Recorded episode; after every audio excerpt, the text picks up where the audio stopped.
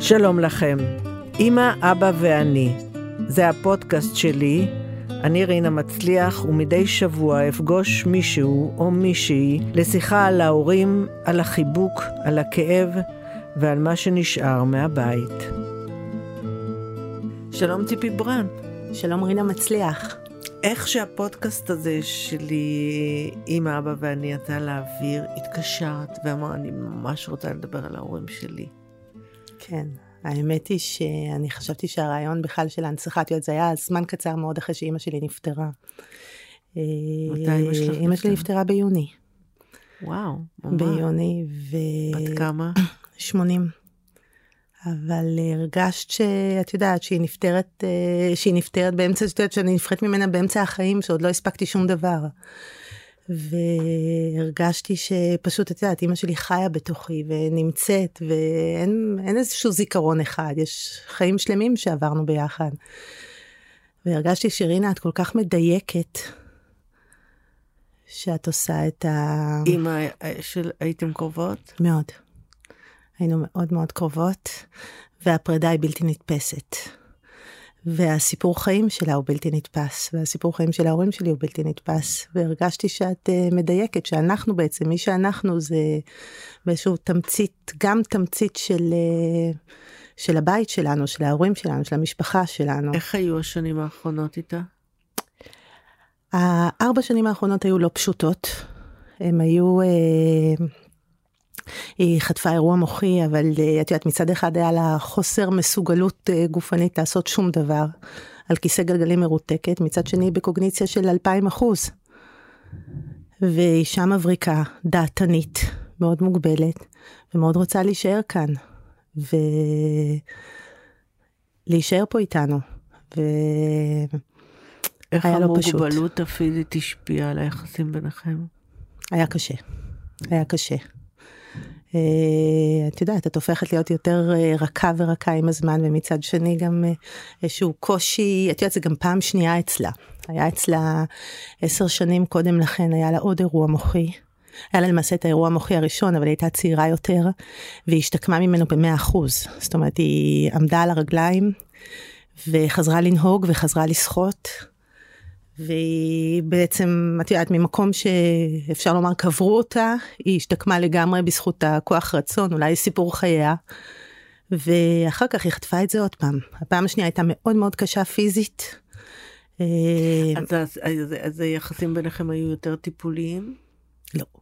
אני לא חושבת שאימא שלי נתנה בסופו של דבר למישהו באמת לטפל בה ולקבל החלטות עליה. הייתה לה מטפלת שטיפלה בה, והייתה לה את הבת שלה, שלקחתי אחריות מסוימת באמת על ה... על ה... את יודעת, אולי ההתנהלות הרפואית, הבנות שלה, המשפחה שלה, זה, אבל היא בסופו של דבר דאגה לקבל את ההחלטות שלה בעצמה עד הרגע האחרון. אה, זה היה מורכב, זה מורכב, זה מורכב לגדול ולהיות לצד אישה כל כך ברורה, כל כך יודעת מה היא רוצה, ומצד שני גם לנסות לתמרן. היית מוותרת על הארבע שנים האלה? אמ, שאלה קשה. לא הייתי מוותרת על אף שנייה עם אמא. על אף שנייה עם אמא, למרות שהארבע שנים האלה היו מאוד מאוד קשות. מאוד קשות ההתמודדות וההכרה, ההכרה שזה עלול להגיע. והימים הראשונים בלעדיה? נוראים. כן. זאת אומרת, זה לא ימים, זה הכל. הקושי הזה, את יודעת, אני גם בלי אמא וגם בלי אבא. אבי נפטר כשהייתי בת 19. את בכלל לא מעכלת. אמא נפטרה רק עכשיו, זה יתמות. כש, זה... כשההורה השני, נפרדים מההורה השני, זה כאילו... זו תחושה שאין לך גב, שאתה נשאר, שאת לבד בעולם. שאת לבד בעולם, יש לי אחות שאני מאוד קרובה אליה, אחי גם, אבל הוא חי רחוק. אבל את נשארת בלי, בלי גג, לבד, זהו. תגידי, והיה פער גילאים גדול בין ההורים שלך, נכון? כן, כמעט 30 שנה. 30? זה לא ממש אפילו ברור מתי אבא שלי נולד, זה סיפור חיים מטורף.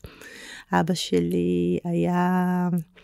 אבא שלי נולד במלחמת העולם הראשונה, זה אולי 13, אולי 15, הוא אף פעם לא, את יודעת, בגלל שהוא ילד אותי למעשה, הוא נולדתי כשהוא היה בן 55, אז הוא אף פעם לא רצה אה, להדגיש את הגיל שלו. היינו ילדים מאוד צעירים, אישה צעירה, והוא אה, היה מבוגר, ואת יודעת, הוא גם היה אחרי השיא שלו, זאת אומרת, מה זה אחרי השיא שלו? בסוף השיא שלו. וזה היה נישואיו הראשונים? Uh, היו לו כנראה פרקים קודמים קודם, זה גם משהו שלא דיברו עליו אף פעם בבית מול הילדים הצעירים. Uh, היו לו חיים שלמים קודם, נישואים, uh, הוא, את יודעת, הוא שלוב, זרוע בקריירה, ש... במעשיו ב... בהיסטוריה של מדינת ישראל, הוא היה מפקד ירושלים. יש לו עוד ילדים? יש עוד ילדים לא, שאתם יודעים? לא, לא. שאת לא יודעת? הוא יכול... אני מניחה, תראי, מה שקרה, אני לא ידעתי עליו כמעט שום דבר. זאת אומרת, ידענו מעט מאוד, כי הוא באמת לא סיפר. ואז אחרי שהוא נפטר, כמה שנים אחרי זה, פתאום גיליתי בארון אצל אמא שלי בבית, אה, אה, איך קוראים לזה, מזוודות גדולות, שבתוכם מסתבר הוא שמר כמעט כל דבר אפשרי מהחיים שלו. זאת אומרת, אה, כל תכתובת שהייתה לו, הוא היה מנכ"ל משרד המסחר והתעשייה בתקופת הקיצוב. את רואה שם את המסמכי הקיצוב ואת ה, איך הוא מנחיל לפקידים בעצם, רגע, את ההוראות מה לעשות. הוא פיקד על אה, ירושלים ב-48, על העיר העתיקה, אז את רואה את האישורי כניסה בשער מנדלבאום. זאת אומרת, אני באתי והתחלתי לגלות ו... היסטוריה שלמה, את יודעת, אני צריכה להעביר את זה גם בספרייה הלאומית. זה היסטוריה, נכון. ערימות של מזוודות ותזכירים וחוזרים וכל מה שהוא עשה בעצם את פתאום מגלה מי היה אבא שלך ואת מגלה את זה רק אחרי שהוא נפטר. וגם האבות קודמות? גם האבות קודמות בוודאי הוא היה שרמנטי כריזמטי זה הוא היה גם הוא היה ידוע אחר כך בתל אביב בשנות החמישים שישים שהוא הכיר את אימא שלי בתור רווק הולל מאוד ידוע עורך דין מצליח מחזרות. אז רגע איך קראו לו? אה, קראו לאבא שלי נוח ברנד. שמי שמאזין לנו עכשיו אולי... אה, את יודעת, הלכתי לעורך דין וייטמוט, זיכרונו לברכה, שהייתי כתבת בתחילת הדרך, הוא אמר לי, רגע, את הבת של ברנד, נוח? הייתי סטאג'ר שלו. זאת אומרת, זה היה מצחיק, כי לא יודעת, כל מיני שופטים עליונים, עורכי דין. ואיך ההורים שלך נפגשו? אה, סיפור. הוא, אז כמו שאמרתי, רווק אה, הולל, גר בדירה גדולה, עורך דין מצליח, אשכנזי. מאוד מוכר בבתי המשפט, ייצג תיקים גדולים. ואימא שלי הייתה למעשה היא מימון. אה, עלו ב-49 מטריפולי, מלוב, אה, שבעה ילדים, למעשה עשו טיול באונייה. התחנה הראשונה איטליה, התחנה השנייה ארץ ישראל, תכננו, הסבא תכנן לחזור אה, חזרה לטריפולי ב-49, היו לו עסקים, היה סוחר, זה עוד רגע לפני שקדאפי עלה.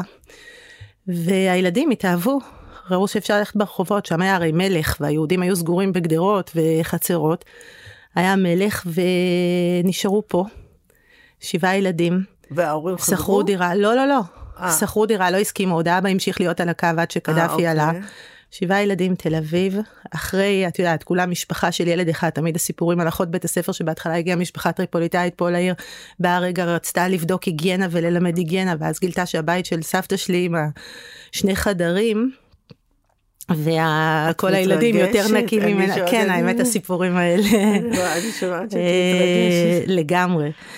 וככה היא, זאת אומרת הם גדלו פה. באו ללמד אותם היגיינה. באו ללמד היגיינה, והאמת היא, אבל ייזקף לזכותם של בית הספר והאחות, שהפכה אותם אחר כך לדוגמה. מה, לא יאמן שאישה מגדלת בשני חדרים, שבעה ילדים, ומשפחת מימון הייתה אולי אחת המשפחות המוכרות ביותר במרכז העיר בשנות, ה... תחילת שנות החמישים, את יודעת, שבעה ילדים אתה נוגע בכל. איפה הם גרו? שדרות בן גוריון, ש... זה היה שדרות קרן אה, קיימת, אה, וואלה, כן, מול גן כן, החיות. כן. ואז, ואז איך הם... ואז איך הם הכירו, ואז אחר כך היא למדה, האמת הם... הייתה, הייתה אישה מבריקה מאוד, למדה, הייתה סטאג'ר, עשתה תעודה אקדמאית, סטודנטית למשפטים, למדה בבאר שבע, אה, אבל בעצם הייתה נוסעת כל ערב או בשלושה ערבים שהיו ללמוד בתל אביב. היה שם את השופט צלטנר שהיה אז נשיא בית המשפט המחוזי. שאל את החיילת למה את מאחרת היא הייתה עונה לו תשובות מבריקות. הסבירה לו שהצבא לא משחרר אותה היה מפקד שממש התעמר שחשב שלא צריך ללמוד לא הסכים לקבל עתודה אקדמאית וזה. לקח אותה תחת חסותו. אה, אחרי זה התמחתה אצלו. אה, ותוך כדי זה עבדה בבית המשפט, עורכת דין מצליחה, יחסית, יודעת, אישה מזרחית, שנות ה-60, לא טריוויאלי, ואבא שלי, בשרמנטיות שלו, איכשהו נוצר ביניהם קשר. אבל לקח לה שש שנים, זאת אומרת לקח עד שהם התחתנו. אחרי זה הוא הצטער על זה, תדעי לך.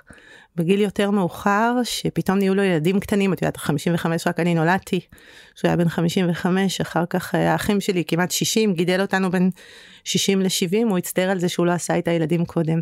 לקח להם שש שנים. אבל למה, היא לא רצתה שש שנים או הוא לא רצה שש שנים? הוא, היה לו סיפור, הוא היה, כמו שאמרתי לך, מחזרות וזה, אז הייתה לו נצר למשפחת רוטשילד, אז היה סיפור מאוד ידוע בתל אביב, ריטה המר קראו לה, לדעתי עדיין אה, חיה. אה, חיזרה אחריו.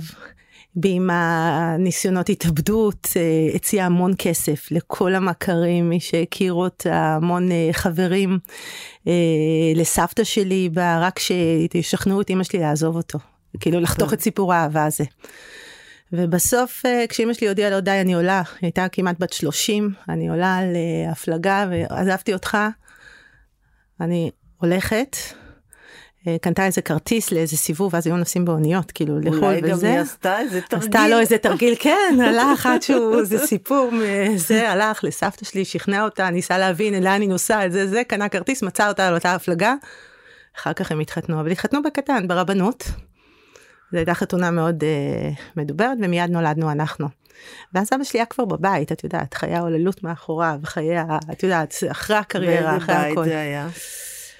אה, זה היה בית אה, מאוד מאוד מאוד מעניין מצד אחד היה המון את יודעת הוא היה איש של אנשים אוהב אנשים אוהב אדם וזה אה, הוא היה בתקופה שהוא זה היה תקופה שהם כבר אפילו התחילו לצמצם את המשרד מה שהיה להם את יודעת והוא קצת הרגיש לא טוב בתקופות קצת יותר מאוחרות.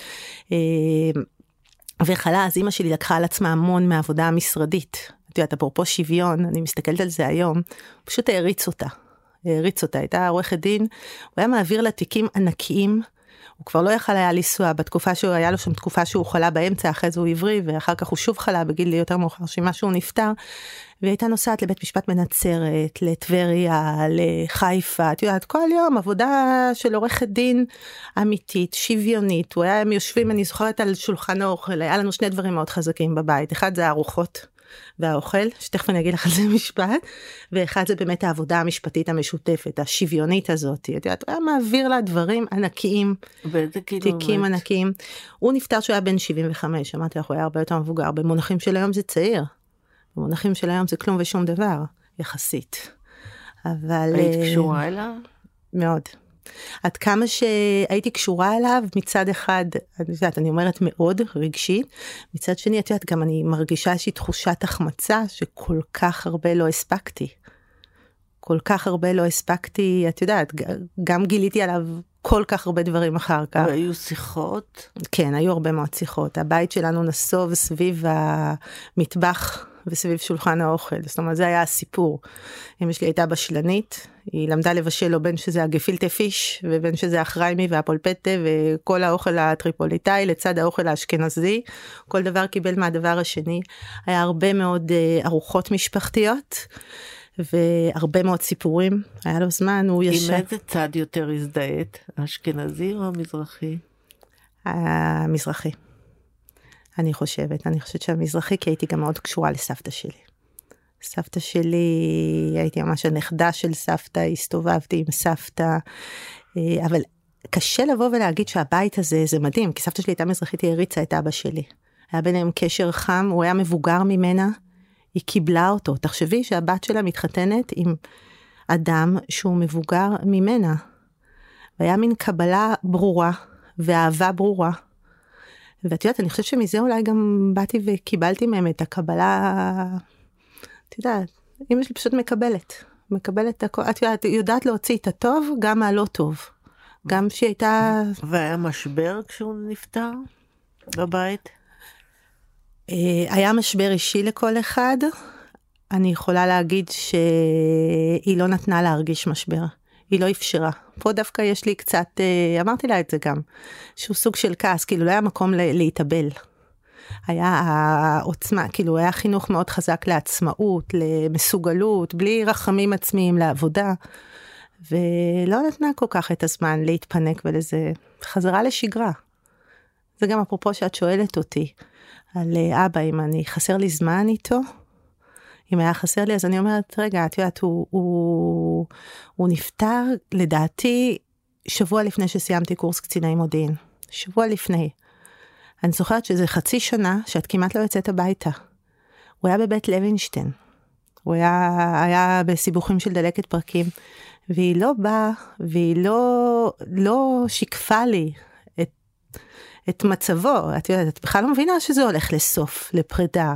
לא מבינה כלום, אני זוכרת שאיזה איכשהו שבוע או שבועיים לפני, יצאתי, ביקשתי איזה 24 שעות לצאת מהצבא.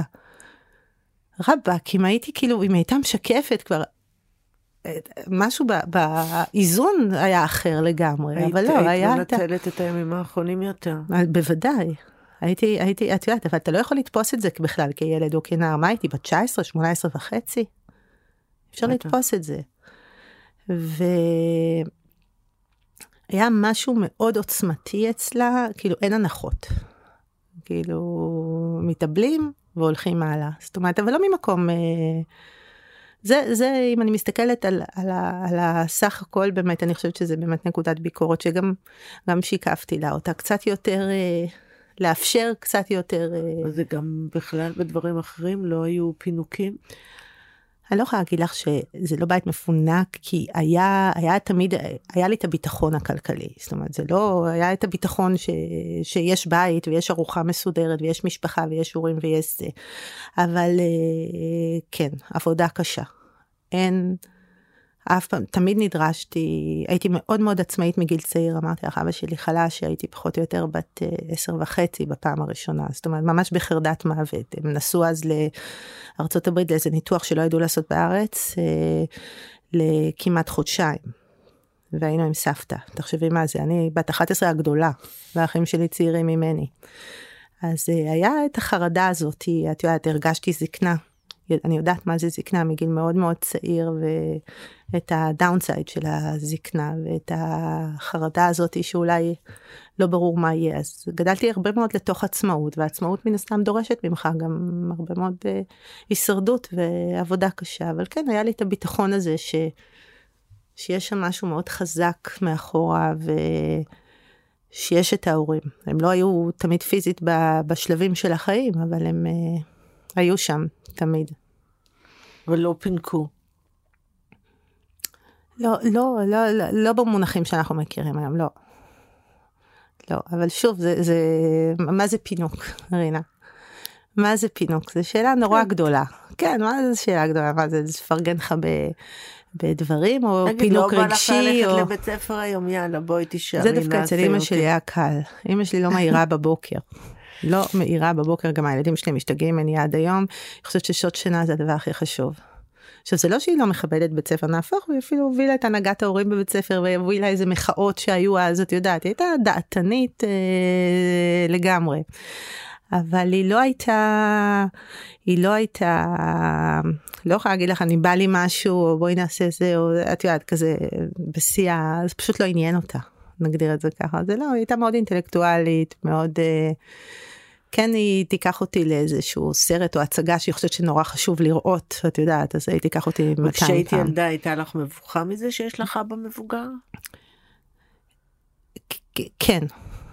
כן, אני חושבת שזה קשה לומר, אתה תופס את זה דווקא בגיל ההתבגרות יותר. לפעמים היה קצת קשה.